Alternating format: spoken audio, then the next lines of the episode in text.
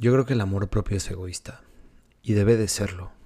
O sea, no solamente es una idea que tenga yo, yo creo que el amor propio para que funcione tiene que ser y debe de ser egoísta. Porque primero vas tú.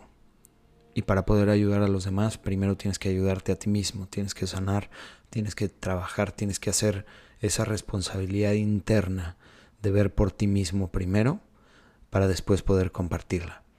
Yo creo que la vida es como, y más el amor propio, es como estar en un avión.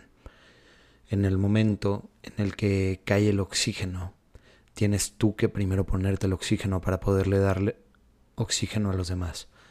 Tienes que ser capaz de estar bien tú para poder ayudar a los demás. Porque en el momento en el que tú ayudas a los demás sin tener el oxígeno tú, vas a terminar cayendo, vas a terminar muriendo y vas a dejar a todos los demás entregando todo de ti y poniéndolos primero sin poderte ayudar a ti primero.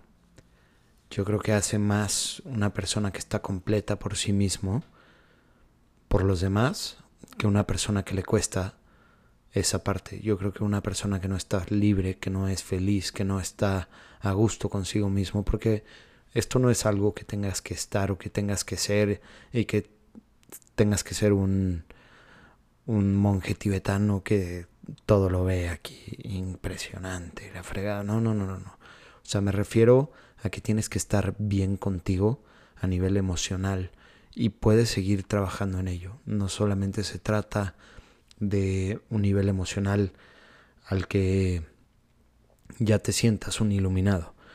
La idea es irlo trabajando y lo vas a ir trabajando constantemente porque la vida no solamente se trata de una línea recta en la que siempre es igual tus perspectivas, tus situaciones, todas esas cambian. No es lo mismo cuando eras pequeño y tenías perspectivas diferentes a cuando vas creciendo.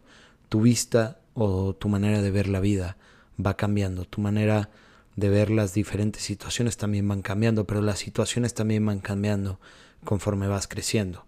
Por eso yo creo que cada edad y cada momento tiene tiene como su verdadera fuerza en cada uno de los momentos en los que las vivimos. Cuando tú eras pequeño y perdiste tu muñeca o perdiste a tu juguete favorito, no lo encontrabas y sentías que se te iba a acabar el mundo, para ti en esa situación era una situación de fin de mundo. Cuando ahorita ves en retrospectiva ese momento, dices, bueno, la verdad es que era una pendejada, pero para tu yo de ese instante no lo era. Pero ahorita puedes tener un problema que te esté pasando, que de verdad no sepas a dónde moverte, no sepas cómo hacerle. Y pasa lo mismo que con el juguete, nada más que ahora lo estás viviendo en una situación ad hoc a tu edad. Y tenemos que aprender a vivir con eso, tenemos que aprender a entender las situaciones, a poderlas ver desde una perspectiva de observador y no tanto como víctima como victimario, sino desde un punto de vista más analítico, poder ver qué nos funciona, qué no nos funciona, como ya lo he mencionado antes. Yo creo que la vida se trata exactamente de eso, de nuestra capacidad racional de poder ver las cosas, pero no solamente se queda ahí.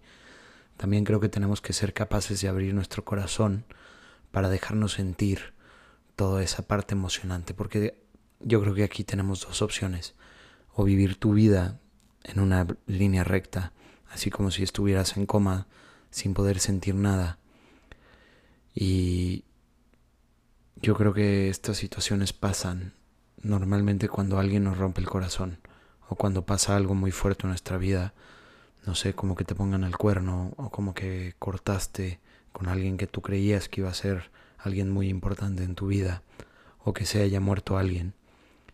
Y al final vamos cerrando nuestro corazón porque creemos que eso nos va a proteger de que alguien más nos vuelva a lastimar.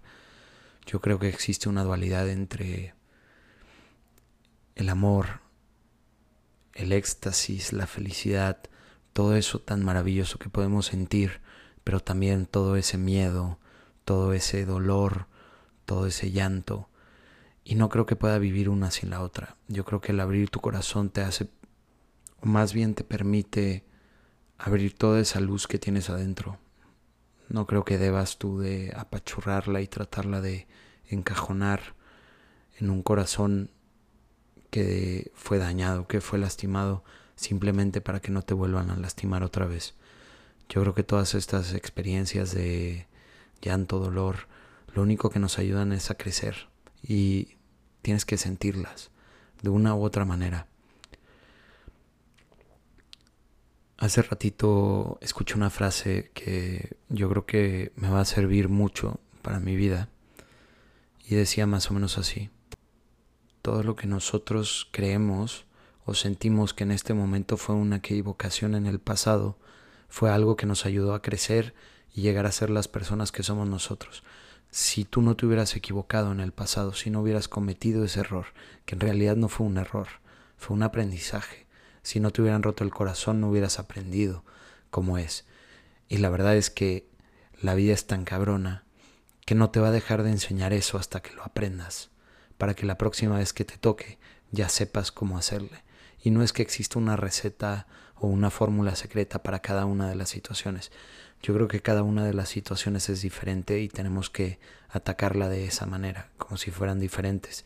Tenemos que tener la capacidad de analizarlas.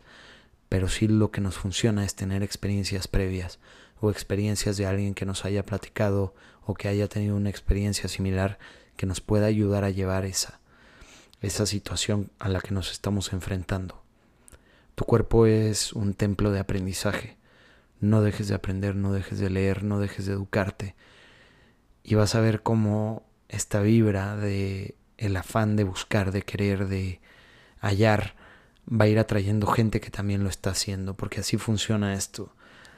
La vida puede parecer que está en nuestra contra o está a nuestro favor. Yo no, no creo en ese tipo de cosas, pero sí creo que si nosotros podemos alinear nuestro pensamiento y nuestro tipo de vibra, nuestra, nuestro espacio en el que estamos conviviendo con los demás, va a empezar a traer gente o situaciones que beneficien hacia dónde estamos yendo. Yo creo que la mente es súper fuerte en ese tema y, y te voy a poner un ejemplo perfecto. La cabeza no puede definir lo positivo de lo negativo. Si yo te digo que no pienses en un elefante rosa en este momento, en lo primero que vas a pensar es, un, es en un elefante rosa, porque nuestra cabeza no sabe definir. Lo que tenemos nosotros que hacer es enseñar a nuestra mente a cambiar los pensamientos negativos a pensamientos positivos.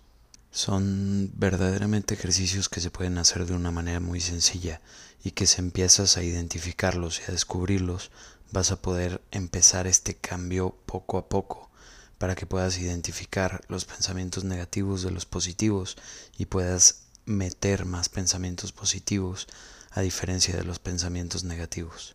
Es todo por el día de hoy. Te quiero mucho, te mando un fuerte abrazo y empezar el día al máximo.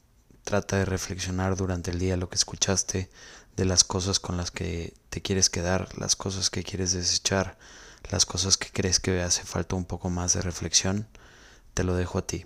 Si crees que escuchaste algo que te gustó, si escuchaste algo que te pueda funcionar, comparte este podcast con, con la gente que crees que más le va a funcionar o que más le va a servir. Al final, compartir también es amor. Los dejo. Un abrazo.